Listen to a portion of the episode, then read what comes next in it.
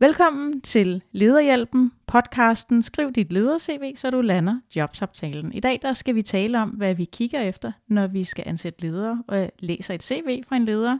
Vi skal tale lidt om, hvad for nogle biases, som der kan være hos den rekrutterende chef. Og øh, så får du en masse med på vejen i forhold til, hvad du kan gøre med dit CV for at skrive det rigtig gode CV, som der får dig til at lande jobsamtalen. Og øh, til sidst så skal vi tale om de ting, som du absolut ikke skal gøre, når du skriver et leder-CV.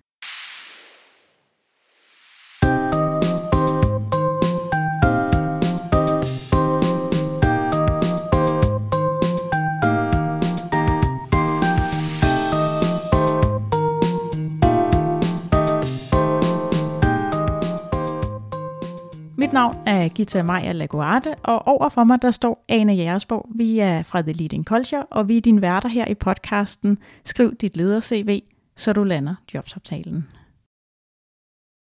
Da, da Gita og jeg, vi sad og skulle kigge på øh, den her podcast, og ligesom skulle forberede os på, hvad, hvad var det for nogle pointer, vi gerne ville have med, så kom vi også til at snakke om, hvad vi hver især kigger på, når det er, at, øh, at vi skal rekruttere ledere, eller har gjort det gennem årene. Og det var faktisk en meget sjov samtale, fordi der var rigtig meget fællesgods, men der var faktisk også nogle ting, hvor vi slet ikke var enige. Og det er jo nok i virkeligheden sådan, det er ude i virkelighedens verden også, når du skal søge et lederjob. Men Gita, jeg kunne godt lyst til sådan lidt inspireret af det at sige, hvad er det, du kigger på, når du skal ansætte en leder? Mm, altså, mange gange så har vi jo nogle ansøgninger, når vi har haft et jobopslag ude. For det meste har vi nogle ansøgninger, ellers har vi et andet problem. Og øh, jeg kigger på CV'et først. Det er mm. i hvert fald typisk det, jeg gør. Du får jo mange gange et CV, og så et følgebrev, eller et, en sådan reel ansøgning, hvor man har skrevet lidt mere med ord, hvorfor man er interesseret i den stilling. Og øh, jeg åbner stort set altid CV'et først. Og det tror jeg, jeg gør, fordi at det er her, jeg får en hurtig fornemmelse af, hvad er det for et menneske, der er. Øh, og det svarer jo i virkeligheden lidt til at danne sig et førstehåndsindtryk af et menneske, hvis du havde mødt dem i den virkelige verden. Så, så for mig har CV'et den funktion, at, at, at jeg møder mennesket, jeg møder ansøgeren for første gang, og ret hurtigt danner mig et førstehåndsindtryk af, af personen. Og derfor så bliver den jo så ufattelig vigtig, den her første side, når du åbner ansøgningen. Faktisk måske ikke den første side. Ja, den første halve side, ikke? Fordi det er det, der er på en skærm. Lige Kigger præcis. du på telefonen eller en computer? Eller? Ja, det kunne være begge dele. Ja, altså, det er så jo, det er virkelig øh, meget lidt plads, du har at gøre godt med, ikke? Ja, ja. Øh, men, men den øverste halvdel af første side, det er førstehåndsindtrykket. Lidt ligesom man siger, at øh, når du møder et menneske i virkeligheden, så går der meget få sekunder, før du har dannet førstehåndsindtrykket. Ja. Og jeg tror, nogle af de samme ting er på spil, når du åbner et CV som rekrutterende chef. Ja. Hvornår læser du ansøgningen? Nogle gange åbner jeg den og lige kigger, og andre gange, så øh, altså mange gange, vil jeg sige, for mit vedkommende, mm. og det er jo slet ikke dermed sagt, at jeg repræsenterer alle andre i samfundet. Det gør du helt sikkert ikke. men, men en øhm, del. men øh, ja, jeg tror, altså det der sker i praksis, det er, at de her ansøgninger, de dumper jo ind typisk over en periode, medmindre at... Øh, at jeg har en rekrutter eller noget search and select på, på rekrutteringen, og så får man typisk en pakke med en kandidatfremstilling. Men sådan i den normale situation, hvor du har et opslag ude, der dumper de ind, og så åbner jeg det. Altså, jeg er så nysgerrig simpelthen. Mm. Så lige snart jeg får det, så smug kigger jeg lige, hvad er det for et menneske, ja. og kigger lige lidt, og så parkerer jeg det. Og så på et senere tidspunkt har jeg sat noget tid af til faktisk at gå i dybden med det. Men det, der er så interessant, det er, at jeg har jo dannet mig førstehåndsindtrykket allerede baseret på meget, meget lidt information. Ja. Og jeg har ofte mødt øh, ansøgere, som tænker, at de fleste starter nok med at læse ansøgningen, men, men min antagelse vil være i hvert fald baseret både på egen erfaring og det, du siger, og hvad jeg hører rundt omkring, at CV'et ofte er det, der bliver kigget på først, og nogle gange kigger man måske slet ikke på ansøgningen, hvis det, der står i CV'et, er noget, hvor man tænker, nej, det er nok ikke den rigtige kandidat. I hvert fald, hvis man har mange ansøgninger. Ja. Altså, lige altså jo snart, flere du har, jo mere grovsorterer du i virkeligheden. Lige snart du ikke? kommer over 25-30, ja. så begynder det altså at blive ret tung læsning. Ja. at skulle igennem de der ansøgninger, særligt dem, der fylder to sider med skriftstørrelse ja. 10. Ja, eller flere. ikke? Men når du så kigger på det der CV, udover at du sådan kigger på, på den første halve side, hvis vi siger sådan, hvad, hvad er det så ellers, du kigger på i CV'et? Hvad skal der stå for at komme igennem filteret hos dig? Ja, jeg kigger meget på øh, tidligere arbejdsgiver, for eksempel. Mm. Altså, fordi det signalerer til mig, hvad for nogle typer virksomheder har vedkommende arbejdet for, og hvor længe måske også har de været der. Øh, jeg har sådan, jeg har et personligt filter for dem, der skifter job hver 6 til 18 måneder. Det er, altså, det er jo også lidt forskelligt, hvad man synes der. Jobskifte bliver mere og mere normalt, men hvis du har sådan en, der har skiftet job øh, 10 gange på 10 år, så kunne jeg godt få lidt filter på der og sige, åh, det er ikke sikkert, at du kommer igennem nåløjet. Men, øh, men ellers så kigger jeg meget på, selvfølgelig, hvad har de med sig af erfaring, og hvad har de med sig i forhold til tidligere arbejdsgiver, og, og øh, det er jo egentlig et godt spørgsmål. Hvorfor er det interessant? Og der tror jeg, at det er interessant, fordi det giver mig et, et pejlemærke af, hvad for en kultur og hvad for en arbejdsplads de har været en del af mm. i den periode, der ligesom leder op til der, hvor de er nu. Og, øh, og dermed så siger det også lidt om, hvad for et arbejdsmiljø de er vant til at indgå i, og hvad for nogle værdier repræsenterer de. Og det er sådan nok lidt den, anden del, der faktisk er ret vigtig, og særligt når vi snakker lederjob, hvad er det for et værdisæt, du som menneske repræsenterer? Og øh, i hvert fald for mig, så vejer det tungere i en lederstilling, end i en specialiststilling for eksempel. Så det betyder, at i CV'et, der skal det faktisk være øh, ret let tilgængeligt, hvad det er for nogle værdier, du repræsenterer som ansøger, når det handler om et lederjob. Er, er det sådan forstået? Det skal i hvert fald være tydeligt, ja. ja. Det er vigtigt, der er ja. noget om det. Og øh, det kommer vi også ind på lidt senere ja. i podcasten, hvor vi kommer til at tale om, hvordan kan du i talesæt dine værdier og din lederstil på en måde, uanset om du har ledererfaring, eller om det er det første lederjob, som du står for at skulle søge, ja. øh, så kommer vi ind på det. Øh, fordi det er vigtigt, og, og, og i og med, at det er lederstillinger, vi taler her, så bliver du jo også en central person i forhold til at være leder for nogle mennesker. Og, øh, og der bliver dine værdier og hvordan du arbejder også rigtig vigtigt, fordi du skal ikke bare arbejde alene, men du skal faktisk være i stand til også at være leder for andre mennesker. Og det er jo der, det godt kan være en udfordring, hvis, øh, hvis du som ansøger ikke har formel ledererfaring, fordi hvordan er det så lige, du får det ud i et CV, at du faktisk vil fungere i et lederjob? Men det er noget af det, vi kommer til at vende tilbage til, til lidt senere. Jeg har altid tænkt, når jeg læser på CV'er, at det er sådan... Øh, det er sådan lidt lystbetonet på en eller anden måde. Det lyder måske lidt mystisk, men, men det handler lidt om, at når jeg kigger på et CV, så skal jeg have lyst til at tale med den person. Jeg skal blive nysgerrig på, øh, øh, hvad, hvad er det her for et menneske? Der skal være et eller andet, der trigger mig øh, i forhold til, at den her person øh, kunne være spændende at tale med i forhold til det her job. Og for mange, mange år siden var der en eller anden klog øh, rekrutteringsperson, som sagde til mig, det er altid godt at have nogen, der ligger lidt på kanten. Og med det menes nogen, som måske ikke er sådan perfekt fit i forhold til jobbet, men måske nogen, der har noget interessant, noget godt at bygge på, men måske også har noget, der er lidt skævt i forhold til jobbet. Fordi det hjælper en til egentlig at blive skarp på, hvad er det, der er det vigtigste. Og det betyder jo også, at hvis du som ansøger ikke er det perfekte match, så kan du faktisk godt være interessant at komme i spil alligevel. Det handler om at få gjort dig interessant i forhold til, hvad det er, du har bydet ind med. Det er sådan lidt mere abstrakt og lidt mere svært tilgængeligt, men, men også lidt til det der med, selvom du måske ikke er det perfekte match, så, øh, så tænk alligevel over, hvordan du kan gøre dig attraktiv i forhold til, til et job. Det er sjældent, der er et perfekt match. Altså, det findes det, jo ikke. Det, der er altid et eller andet. Altså det, det er ikke så længe siden, jeg var i en rekrutteringssituation, hvor at der var en række knalddygtige kandidater. De havde bare de havde nogle helt forskellige match i forhold mm. til øh, i forhold til, hvad vi var på udkig efter. Men det var ikke sådan, at man kunne sige, øh, en levede 100% op til alt, hvad der var på ønskelisten. Og, og sådan tror jeg, at det er stort set hver gang. Ikke? Altså, fordi mange gange, når vi sidder og skal forestille os, hvem vil vi gerne rekruttere, mm.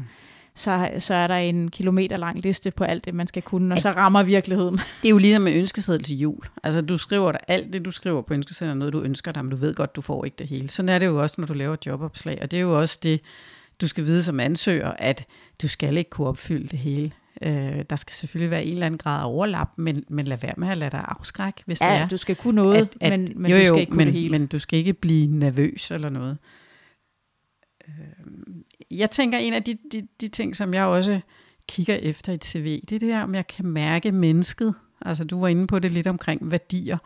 Altså af lange lister af fine uddannelser, og ikke fordi der er noget galt med det, men det gør det bare ikke i sig selv. Jeg skal kunne fornemme, hvad det er for et menneske. Det er derfor, jeg også kigger efter det, som jeg kunne kalde alternative kompetencer. Altså lidt omkring måske nogle fritidsinteresser, som er, en, er, betyder noget, eller har øh, fortæller noget om, hvem du er som, som ansøger, som person, eller at du har lavet nogle afstikker i nogle andre brancher, eller til nogle andre typer af funktioner, hvor du faktisk har lært noget, øh, også lært noget om dig selv måske, at du har rejst, eller du har... Der er masser af andre man sige, alternative kompetencer, som, som er relevant. Og, og det kan jo også være meget godt at tænke ind i, når du skal skrive et CV. Har du nogle alternative kompetencer, hvis vi kan kalde det sådan, som faktisk giver mening i forhold til det lederjob, du søger, fordi de fortæller noget om, hvem du vil være som leder. Jeg har jo en sjov historie med øh, en ansøger, jeg havde for mange år siden, og det var ikke til en lederstilling, det var til en programmørstilling. Mm-hmm. Øh, og han havde skrevet i sit CV, at han havde, hvordan var det, en verdensrekord i at spille Guitar Hero, som er sådan noget, jeg tror, Nintendo-spil jeg er ikke helt sikker. Du skal ikke spørge mig. Jeg ved det ikke. Jeg har hørt det der Guitar Hero, men øh, jeg ser sådan en lille anden for mig med noget luftgitar. Eller, ja, ja, ja. jeg tror, der er sådan en plastikgitar i Det var i hvert fald ikke umiddelbart jobrelevant. men, og jeg, jeg var færdig at grine over det. Og jeg synes, det var sjovt. Altså, jeg synes, det var, det var, øh, jeg synes, det var fint at have med. Men jeg kan også huske, at jeg, jeg stussede altså over det. I øvrigt, så gjorde det faktisk, jeg kunne huske det CV. Ja. Øh, han fik jobbet, og han, han var knalddygtig. Øh, så øh, øh, hvis jeg sådan skal tænke over det i forhold til, til øh, hvad skal du som lytter gøre i dit CV, og alternative kompetencer, og det her med sådan også at vise en lille smule af sin personlighed, så er det jo en hårfin balance, ikke? fordi jeg reagerede positivt på det her, og mm. synes, det var sjovt. Men der kunne sikkert også være nogen, som havde tænkt, det er for useriøst, eller der er en, der ikke har forstået, hvad det handler om, mm. afhængig af også, hvem, hvem modtageren er, og hvem den rekrutterende chef er. I høj grad.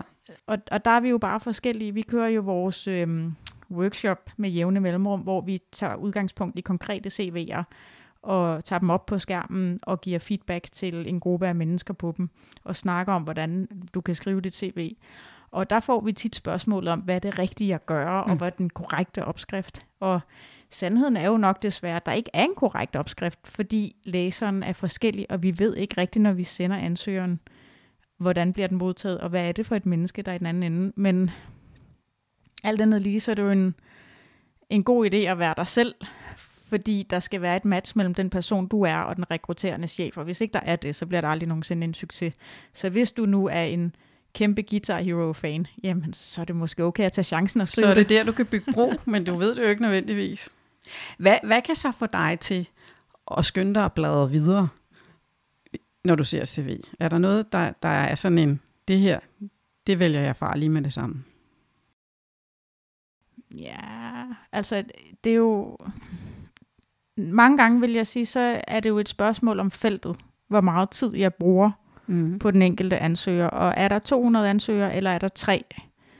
Så øh, hvis der kun er tre, så kan du slippe afsted med nogle flere stavefejl, du, end du kan, hvis du er hvis der er 200. Altså hvis der er 200 ansøgere, der sjusker stavefejl, og eller filen ikke virker og ikke vil åbne, altså så er tålmodigheden nok kortere i forhold til hvor, hvor, hvor meget man sådan giver plads til den slags. Og så den anden ting, vi også var inde på lidt tidligere, det var det her med, hvis der er ufattelig mange jobskifter. Altså hvis jeg får sådan en fornemmelse af, at det her bliver en medarbejder, jeg har i, øh, i 14 måneder, og så hun videre til næste job, så kan jeg, det er godt få alarmklokkerne til at ringe lidt for mig.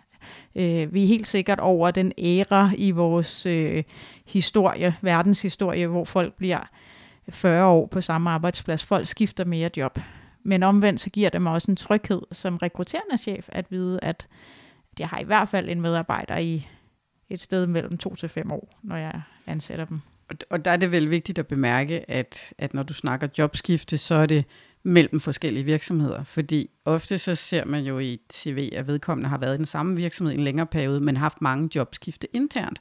Og det kan jo også være et udtryk for en udvikling i virkeligheden, som er, som er positiv. Ikke? Så det skal vel også ses i den i den kontekst, tænker jeg. Mm. Hvad kunne få dig til at... Jamen, jeg har den der med tjusk. Altså, at, at øh, jeg synes, at øh, når du sender en ansøgning og et CV afsted, så er det vigtigt for mig, at jeg kan mærke, at du har gjort dig umage, og du gerne vil det. Øh, og, og det der med, hvis det sådan lige er helt ned ad brættet og, og, og knaldet afsted i en fart, jamen det kan godt være, at det i virkeligheden ikke betyder noget, men jeg kan bare mærke, at jeg reagerer på det. Så der skal være noget andet, der kan opveje det. Der skal altså være noget andet, der vejer tungere, så det ligesom kan kompensere for, at du ikke har lavet stavekontrol, eller at det ikke ser ordentligt ud, eller det er lidt tjusket, eller et eller andet. Det, det kan godt få mig til sådan at, at, at sige, ikke lægge det øverst i bunken i hvert fald. Og så er der en anden ting, som jeg også ofte kigger efter, som ikke nødvendigvis er diskvalificerende, men som er sådan et opspunkt, og det er, hvis der er rigtig mange huller i et CV. Der er ikke nødvendigvis noget galt i, at der er huller i et CV, men, men jeg bliver nysgerrig på, hvad der er i de der huller, og der er en eller anden grund til, at du ikke har fortalt mig det, når du sender dit CV.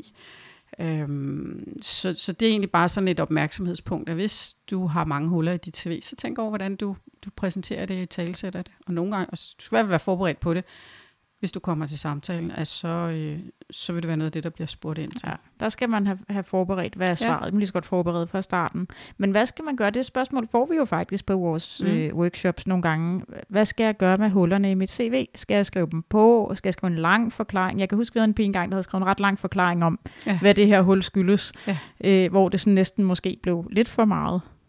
Det er svært at sige helt firkantet, fordi det beror jo meget på, øh, Øhm, hvad der er årsagen til, at du har det her hul. Og jo også, hvad du ligesom vejer det op imod. Så jeg, jeg har ikke noget sådan firkantet bud på, at du skal gøre det her. Men, men, men er der noget, som giver god mening? Har du været ude og lave noget helt andet? Øh, har du øh, valgt at være uden job i en periode, fordi du gerne vil fordybe dig i et eller andet, der interesserede dig? Øh, så er det jo også legitimt, og det er også en kvalifikation i sig selv. Så tænk lidt i baner af i virkeligheden om noget af det, der er i dine huller i CV'et også kunne være relevant i forhold til at fortælle, hvem du er som menneske. Eller hvad det giver dig med på vejen ind i Præcis. næste stilling. Ikke? Ja. Fordi mange gange, så øh, tænker jeg også, eller vil jeg gætte, at, at har du haft et år, hvor du måske har prioriteret nogle andre ting end lige dit arbejde, øh, enten frivillig eller ufrivillig, så giver det faktisk mange gange noget med i rygsækken mm. i forhold til at øh, få et andet perspektiv, øh, eller lære nogle ting, eller få en anden forståelse af sig selv som person. Så det, det er bestemt ikke værdiløst. Øh, tværtimod, så synes jeg, at, at, at man kan komme afsted med det og få rigtig meget godt ud af det. Absolut.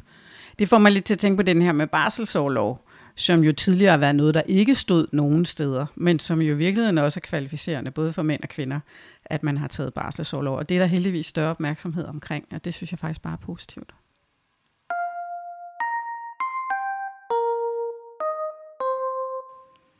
Det fører mig til det næste, som, som vi snakkede, eller som vi faktisk kom til at tale om, og det er det her med, øh, med bias. Altså, at vi, har, vi er alle sammen forsynet med bias, som er nogle filtre, vi har, og nogle af dem er vi meget opmærksom på, og forstår vi at håndtere, og andre af dem, de styrer os, uden vi overhovedet er opmærksom på det. Øh, og, og jeg får sådan lyst til at fortælle den der historie, som, som er efterhånden har en del år på banen, men som handler om et amerikansk symfoniorkester, hvor man synes, man havde for få kvindelige musikere, man ville gerne have nogle flere kvindelige musikere ind. Så man spekulerede i baner af, hvordan man kunne ændre rekrutteringsprocessen, sådan at kønnet ligesom forsvandt ud af billedet. Så man gjorde det, at man satte dem, der skulle lytte til ansøgerne, op bag et, øh, et forhæng, så de ikke kunne se, om det var en mand eller en kvinde, de, øh, de lyttede til, øhm, for ligesom at se, at man så kunne filtrere kønnet eller biaset fra. Men det ændrede faktisk ikke rigtig noget. Og det undersøgte man så nærmere, og det man så fandt ud af, det var, at når ansøgeren skulle gå hen bag forhænget, øh, så var der en gang med hårdt gulv, og det vil sige, at man kunne faktisk høre på trinene, om det var en mand eller en kvinde. Øh, det vil sige, det var lytterne jo ikke nødvendigvis bevidste om, men da man så lagde tæppe på, på den her gang, så skete der noget. Fordi nu havde du, nu havde du filtreret alle de her ubevidste biaser fra, øh, som gjorde, at, øh, at du ikke tog højde for det. Og, og historien viser jo, at uanset hvor bevidst du selv er omkring din bias, når du skal ansætte nogen, så har du dem bare. Og, og det dig også jo til en, til en sjov snak omkring, øh, hvad, hvad, hvad gør man så som ansøger, når man skal forbi øh, nogle biases hos den, der skal læse en CV. Ja, altså i hvert fald så kan vi jo, du kan være opmærksom på, hvad der kunne være årsag til biases, mm. og så prøve at angribe det en lille smule. Jeg, jeg synes, det er, udover at det er sjovt at høre det, den historie, og, fordi man tænker, kan det virkelig passe? Mm. Men det, det passer altså. Det er en sand så, historie. Så siger den jo også rigtig meget om, hvor ubevidst det foregår på. Altså det er sådan lidt den der med, at alle har bias på nær mig, jeg har ikke. Mm. Øhm, vi, vi har svært ved at acceptere det selv, og, eller selvom vi er opmærksom på det, så er der måske stadig en masse ting, der faktisk sker lidt mere ubevidst hos os i forhold til, hvordan vi tager beslutninger, eller hvad vi føler os trygge ved. Øhm, så, øhm, så noget af det, som, som vi kan gøre her i den her podcast, for at klæde dig på ligesom til at stå imod nogle af de biases, du vil blive mødt af som menneske, det er at kigge lidt ind i, hvad er det, hvad, hvad for nogle ting kunne trigge de her biases?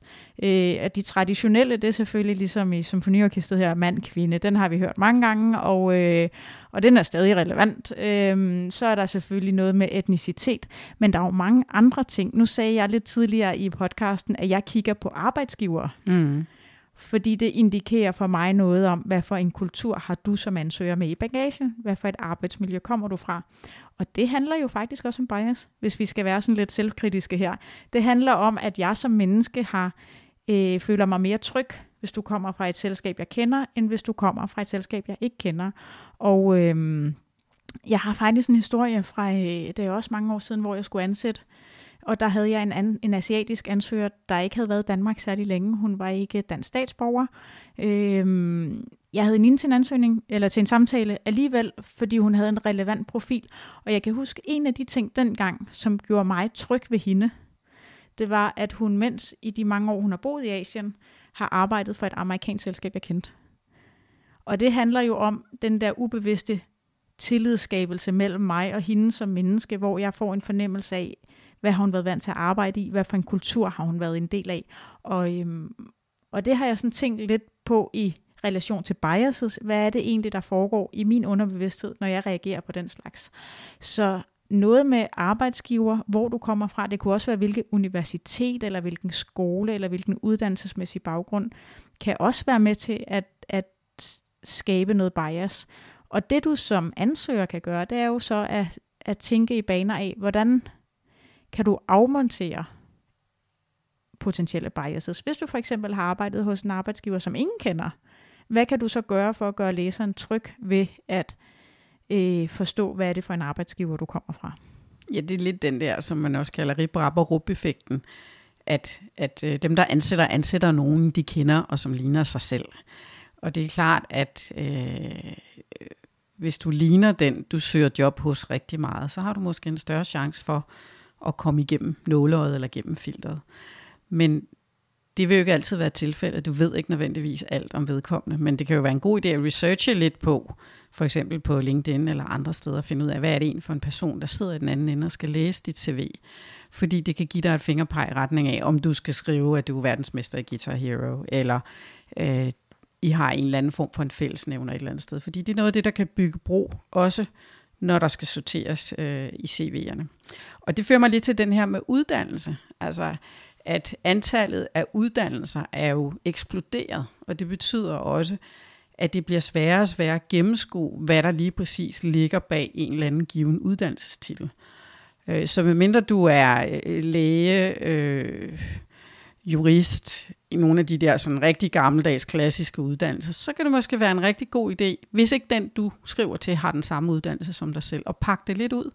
Altså oversætte det til, hvad er det, du kan, fordi du har den her uddannelse. Fordi så kommer du sands- mere sandsynligt forbi det der bias, der hedder, uh, jeg ved ikke lige, hvad den der uddannelse betyder, så det er ikke sikkert, at det er det rigtige. Det er sådan lidt firkantet sagt, men, men jeg tror, det er en god idé, at, at, øh, at du bliver sådan lidt mere omstændelig i virkeligheden omkring at forklare, hvad er det, hvad er det faktisk, du byder ind med, hvad er det, du kan, som ligger bag ved en, enten en virksomhed, du har været i, som er ukendt for flertallet, eller, eller en eller anden uddannelse, du har. Jeg kan jo bruge min mand som eksempel her. Mm, hvad hvad siger kan, han til det? Det kan være, han bliver sur over det. Ja, uh, øh, men øh, han har en øh, rigtig god uddannelse fra et af de bedste ingeniørsteder. Øh, en af, fra et af de bedste ingeniørskoler i Frankrig. Men der er ikke nogen i Danmark, der kender det. Godt og, eksempel. Og den møder, altså den møder han tit øh, superlæk, hvad er det? Mm. Øh, fordi folk ved ikke, hvad det er. Men det er faktisk noget, der er knaldgodt. Mm. men, men, og havde det været Frankrig, så tror jeg, han havde fået en, en helt anden credit for, at min mand er fransk mand, ja. i forhold til, at folk ved, at det står for noget, der er virkelig godt. Men, øh, Men i og med, at vi ikke kender det i Danmark, så falder det ligesom i kategorien, det ved jeg ikke, hvad det er, så mm. det er måske meget godt, men jeg ved det ikke rigtigt. Og et dansk eksempel på noget af det samme. Jeg talte med en her for nylig, som havde en uddannelse fra RUK, og, og han fortalte mig, at han specielt de første år som nyuddannet, øh, men stadigvæk faktisk, meget ofte kom i en situation, hvor han ligesom skulle forklare, og hvad betyder så det? Hvad er det egentlig, du kan, når du har den der uddannelse? Og det tror jeg, at det, øh, det kan man godt undervurdere, når man skriver CV'et, at selvfølgelig kan man slå op på nettet og læse, hvad det er, men der skal du pakke det ud, når du skriver dit CV, så det er tydeligt, hvad er det for nogle kompetencer, du har, der er relevant i forhold til det her job. Når nu vi så taler lederjobs, så kan man sige, så er tit har du været nogle år på arbejdsmarkedet, og uddannelsen træder derfor lidt i baggrunden, og så bliver det mere arbejdserfaringen, der var, eller det bliver i hvert fald en balance mellem de to, afhængig af, hvor du er. Og jo flere år du har været på arbejdsmarkedet, jo mindre vejer din uddannelse, og jo mere jo, jo tungere vejer din, din erhvervserfaring. Øh, og så er det måske, hvad for nogle arbejdsgiver du har haft i stedet for, der ligesom kan tage den rolle, hvor der kan opstå noget bias. Ja, det vil jo ofte være en kombination, fordi en uddannelse har en eller anden Altså medmindre det er en specifik en lederuddannelse, så har den jo en eller anden faglighed, der er kernen i den. Øh, så, så lede, altså, jeg, jeg synes det der med uddannelse, jeg er nogle gange blevet provokeret af, at, at, øh, at, at nogen går meget op i, at man skal have en bestemt uddannelse for at bestride et eller andet job, for eksempel et lederjob. Og øh, det er klart, at der er nogle funktioner, nogle lederjob, hvor du skal kunne noget bestemt, eller have en bestemt uddannelse. Der kan også være noget omkring autorisation og alt muligt. Men, men jeg synes det der med nogle gange i virkeligheden at kigge bredere, kigge på livserfaring, kigge på, hvad er det virkeligheden vedkommende kan i forhold til det at kunne fungere som leder. Det gælder både for dem, der ikke har ledererfaring, men også i virkeligheden dem, der har leder. Jeg kender eksempler på meget, meget succesfulde ledere, der sidder i topstillinger i dag, som ikke har så meget mere end en kort uddannelse, eller måske en gymnasial uddannelse. Der bliver længere og længere mellem dem, men, men, øh, men de findes. Øh, så uddannelse er en ting, men det er absolut ikke alt, og slet ikke til et lederjob.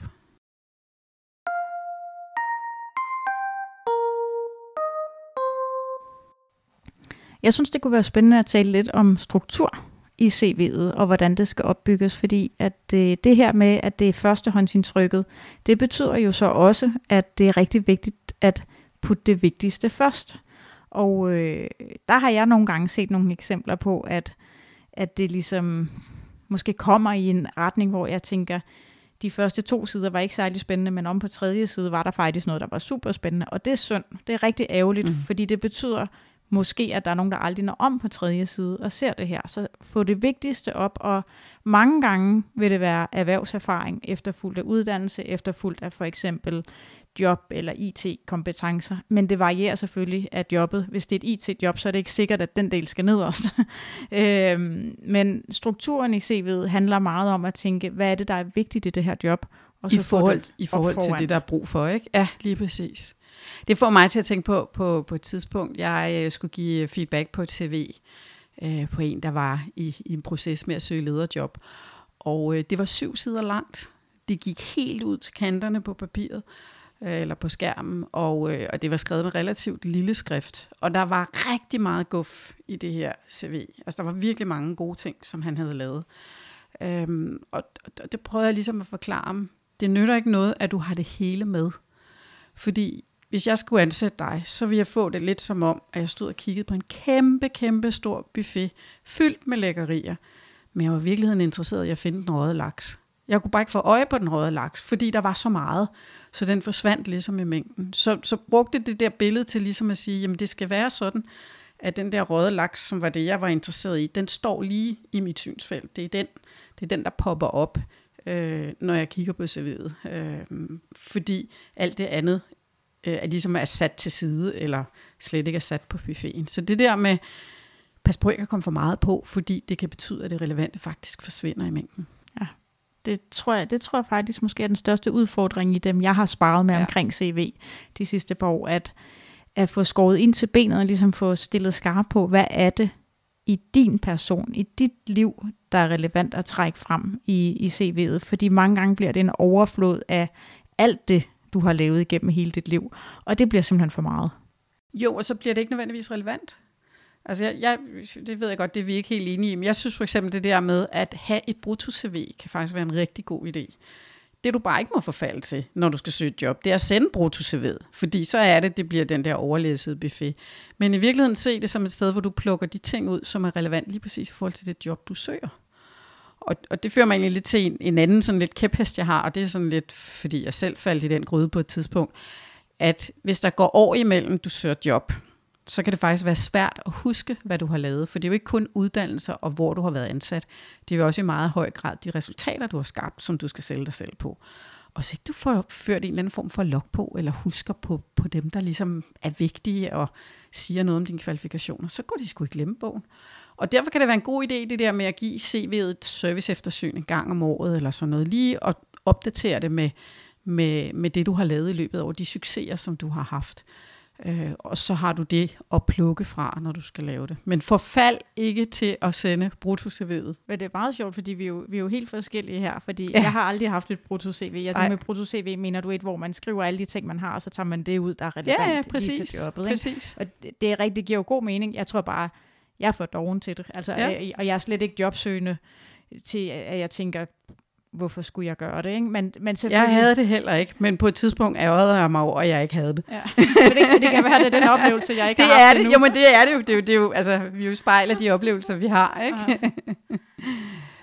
men forfald ikke til at læse alt for meget op på buffeten. Server det, der er det lækre, og det, som, som, øh, som er det, der er relevant for jobbet. Fordi det er det, der får dig igennem nåløjet i første omgang i hvert fald. En anden ting, som der går meget godt ind i det her, som er noget, du også, både noget, du øh, kan gøre, men også noget, du absolut ikke skal gøre, det er, at det du skal gøre, det er vælge de kompetencer, der er vigtige, og hellere tre end 15. Det er det, jeg mener med den røde laks, ikke? Jo, ja. altså ikke det her med, at have en liste med, at øh, du er positiv arbejde som energifyldt kollegial, og så ellers fortsætte dig ud af med 27 øh, tillægsord, der beskriver dig som person. Det får bare sådan en udvandende, utroværdig effekt, hvor man så tænker, oh, ja, altså det, det er lidt for nemt at lave sådan en lang liste over ting, man er. Så vil jeg i hvert fald, og igen, det er jo meget subjektivt, men jeg vil langt hellere have nogle enkelte kompetencer eller egenskaber ved dig, og så måske en lille underbyggende historie om, hvorfor du er sådan. Fordi så lige pludselig så får du en langt større tyngde, og hvis du så rammer rigtigt med dem, så er du altså et stort skridt nærmere faktisk også at komme til den jobsamtale. Ja, og det er jo faktisk en af de tre ting, som, som vi synes er rigtig vigtigt, det er, at du finder ind til dine kernekompetencer og stiller skarp på dem, øh, som er relevant i forhold til jobbet, øh, og, og jo underbygger dem. Fordi hvis det bare er de der lange lister med klichéer, buzzwords, så er det, jeg får lyst til at lave modsat-testen, ikke? som hedder, kunne man forestille sig, at der stod det modsatte, og det stadigvæk gav mening. Og det vil meget ofte ikke være tilfældet, når det er, øh, når det er øh, buzzwords eller klichéer, der bliver brugt. Øh, så bliver det upersonligt og uinteressant. En af de andre ting, som vi også har snakket om, som er rigtig vigtigt, når du skal lave det her CV, der skal få dig igennem til jobsamtalen, det er jo, at du, øh, at du identificerer, hvad er det, der er vigtigt for den, der søger. Altså du prøver at komme ind under selve stillingsopslaget og ligesom se, hvad er det, de har brug for. Og så få lavet den kobling over til de kompetencer, du har. Så du ligesom bygger bro imellem det, du byder ind med, og det, som de er på udkig efter. Fordi det kan også være en måde at komme sige, rundt omkring de her biases, fordi du faktisk kan blive svaret på det, de gerne vil have. Det, det, skal, det skal den, der sidder og kigger på CV'et, ligesom kunne se, at det, du får løftet frem her, det er det, der er relevant i forhold til det job, der søges. Så noget med at stille skarp på kernekompetencer, og så få udvalgt dem, der er relevante for jobbet. Og det kan jo selvfølgelig være svært, ikke? Altså fordi der kan man nogle gange blive nødt til at gætte, eller lave lidt research, men, men vi ved jo ikke, hvad det er for et menneske, der sidder på den anden side af skrivebordet og læser det her. Øhm, men, men, øhm, men pointen her er også, at hvis du sender dit CV som standard ud, til alle jobs, mm. så rammer det nok ikke rigtigt. Det er vigtigt lige at lave en runde, hvor du får udvalgt de kompetencer, der matcher jobbet, og får rettet CV'et ind til lige præcis det job, du er på jagt efter. Ja, og, og, og, og også det der med altså, at, at gå om på den anden side af bordet. Der er alt for mange, der skriver, og det gælder både ansøgninger og CV'er, med udgangspunkt i sig selv. Altså, og det er jo naturligt nok, fordi det er jo en præsentation af dig, når du laver dit CV. Men, men du er nødt til ligesom at se det går på den anden side af bordet, se det med læserens briller, så, sådan at læseren skal have en fornemmelse af, øj, det her er godt nok interessant. Det passer til det, jeg er på udkig efter. Øhm, så, så du tænker ind i det. Og det fører lidt videre til, til sådan en tredje pind, som, som øh, giver rigtig god mening. Det er, at du underbygger det.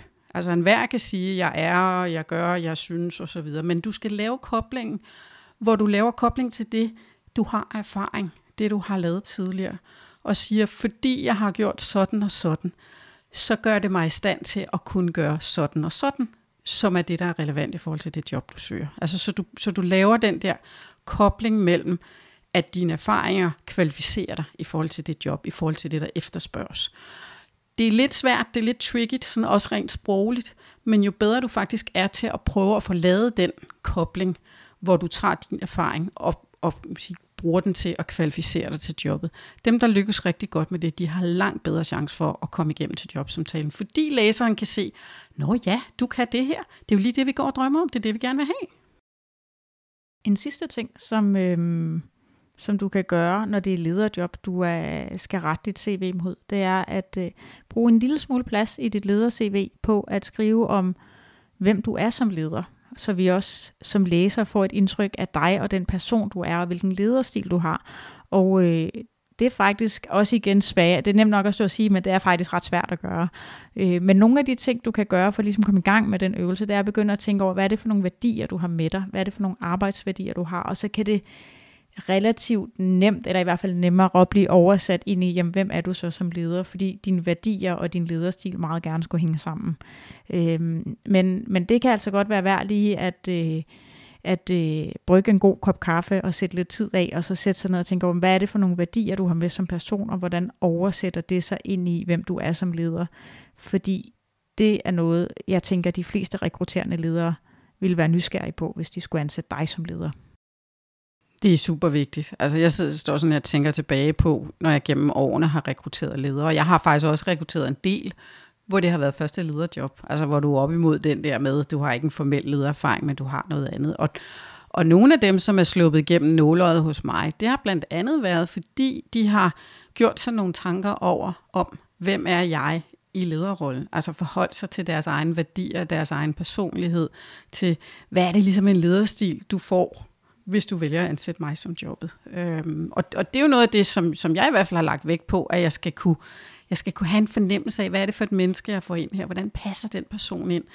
Øh, er det en, der, der, der har, man sige, har reflekteret og tænkt over sig selv? Og, og jeg synes jo, det støder vi jo desværre jævnligt på, ledere, også erfarne ledere, som faktisk ikke nødvendigvis har reflekteret så meget over, hvad er det egentlig, de trækker på i sig selv? Hvad er det, hvad er det deres værdier er? Øh, særligt ind i lederrollen. Øh, og det burde være ja, obligatorisk for alle ledere at, at, at starte med i virkeligheden og kigge ned i det. Ikke? Ja, og også en del, vi bruger tid på på øh, ligefrem ledelse, når vi har folk mm. og ledere igennem vores øh, lederuddannelse. Ja. Hvis nu vi skal kigge på øh, de ting, man ikke skal gøre i ja. sit CV, hvad kunne det så være? Nummer et, synes jeg, det er jo at forsøge at være noget andet, end det man er. Altså at, at lave et eller andet glansbillede, hvor du smykker dig med lånte fjer og får det til at se ud som om, det ser måske helt fantastisk ud på papiret, men hvis det ikke er dig, så nytter det jo ikke noget, du kommer igennem til jobsamtalen, for du kan ikke, du kan ikke fylde det ud. Du vil måske heller ikke trives med det, eller være komfortabel med det.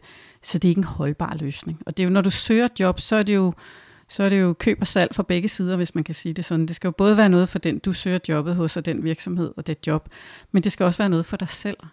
Så hvis du, hvis du forsøger at være noget andet end, end det, du er, så går det galt. Altså nogle gange, så har jeg set CV'er, hvor folk de gør sig til altså svaret på den nye måneraket nærmest, ikke? og hvor, altså, hvor det har været overdrevet og bliver så utroværdigt, så alene af den grund bliver de sorteret fra men også for din egen skyld. Altså vær den du er, for du skal rekrutteres for den du er, og ikke for alt muligt andet. Den ekstreme historie, det er jo den gamle direktør fra Arken, Ja, Anna Kasper. Ja, det var det, hun hed. Jeg ja. har glemt det. Men hun, hun Den løg efterhånden jo... nogle år på banen, ja, ja. som fuskede med CV'et, ikke? Ja, altså hun løg jo decideret om, hvad hun havde ja. med, og det kostede hende selvfølgelig jobbet. Ja. Altså det, det er jo også urimeligt, ikke? Altså, men, men øhm, men det handler dybest set om integritet og om at have dig selv med, men samtidig heller ikke sætte dit lys under en skæppe.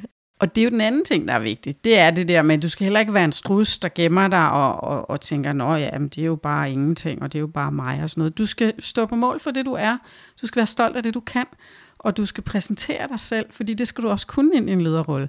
Altså, der, der skal du jo kunne stå på ølkassen og kunne stå på mål for, hvem du er. Øh, så du skal heller ikke putte med det, du er, og være sådan falsk ydmyg, hvis man kan kalde det sådan, eller selvudslættende. Øh, så, så den der strus der, drop, drop strussen, drop de lånte fjer, og drop strussen. Ikke? Det blev lidt meget fugle her, ikke? pip pip. Men det er måske måden at huske det på. Altså, det synes jeg i hvert fald er, er no-go. Og så øhm. tænk over længden, vil jeg sige. Det er sjældent, jeg ja. ser et CV, der er for kort. Det er oftere, jeg ser ja. et CV, hvor det er for langt. Altså lige så snart det kommer op på 4-5 sider, så synes jeg, det er for langt. Ja. Øh, og, og hvorfor det? Jo, men det handler selvfølgelig om tid og om at have, øh, altså at vide, hvad der er relevant, men det handler også om at kunne tage de ting ud, der er relevant for jobbet, og også være i stand til at formulere det sådan relativt kortfattet. Og, øhm, og det er også lidt en kompetence i sig selv. Og, hvis og du, relevant for et lederjob, at du ja, kan det. Ja, at du, at du har ligesom en forståelse for, hvad er, hvad er relevant, og nej, 15 sider er meget, meget sjældent relevant. Ja. Altså, så er det fordi, at man ikke har kunne vælge. Og det sender egentlig også et signal om dig som menneske, ja, det og, gør det. Som, som skaber noget, i hvert fald utryghed i at tage dig ind til en jobsamtale. Fordi hvis ikke du kan vælge, hvad der er vigtigt i CV'et, hvordan skal du så kunne tage alle de vigtige valg i en lederrolle, selvom det lyder lidt hårdt. Ja. Og så er der jo den der med alle buzzwordsene og klichéerne. Jeg, jeg fik på et tidspunkt en ansøgning. Det var så ansøgningen, det var ikke CV'et. Jeg tror, at vedkommende fik skrevet 10 gange på en side, jeg brænder for. Og til sidst så tænker jeg, nu må du være brændt ud. Altså det, det blev simpelthen for meget. Og det er jo fint at vise engagement og entusiasme og alt muligt, men tænk virkelig over klichéerne. Altså øh, lav en gang bullshit bingo med dine ansøgninger og dit CV, inden du sender det afsted. Og det vil også hjælpe dig til at skille dig ud i mængden, tænker jeg, øh, og gøre det mere ja, troværdigt, mere øh, gennemtænkt, mere menneskeligt på en eller anden måde, at du, du har luet ud i, i flosklerne og klichéerne, som vi jo alle sammen forfalder til, ikke mindst jeg, men, men, øh, men det er altid godt at, at lue lidt i den have. Det bringer os vel til, til vejs ende med lidt øh, inspiration til dig omkring, øh, hvad du kan gøre, hvis du gerne vil have dit leder-CV øverst i bunken næste gang du søger et lederjob. Hvis du kunne øh, tænke dig at øh, dykke lidt mere ned i det, så har du mulighed for at gå ind på vores hjemmeside. Du kigger i teksten til den her podcast. Der ligger der en øh, mulighed for at øh, få fingrene i vores øh, super skarpe leder-CV-skabelon, som øh, deltagerne på vores lederuddannelse har gjort brug af rigtig mange gange og med succes, og, og muligheden for også at få noget sparring på det. Så hvis du tænker, det er noget for dig, så gå ind på www.theleadingculture.dk og øh, kig efter CV. Ja, det ligger under www.theleadingculture.dk podcast 22 det er rigtigt. i et ord. Men der er link ned i teksten, så det er nemt at finde det.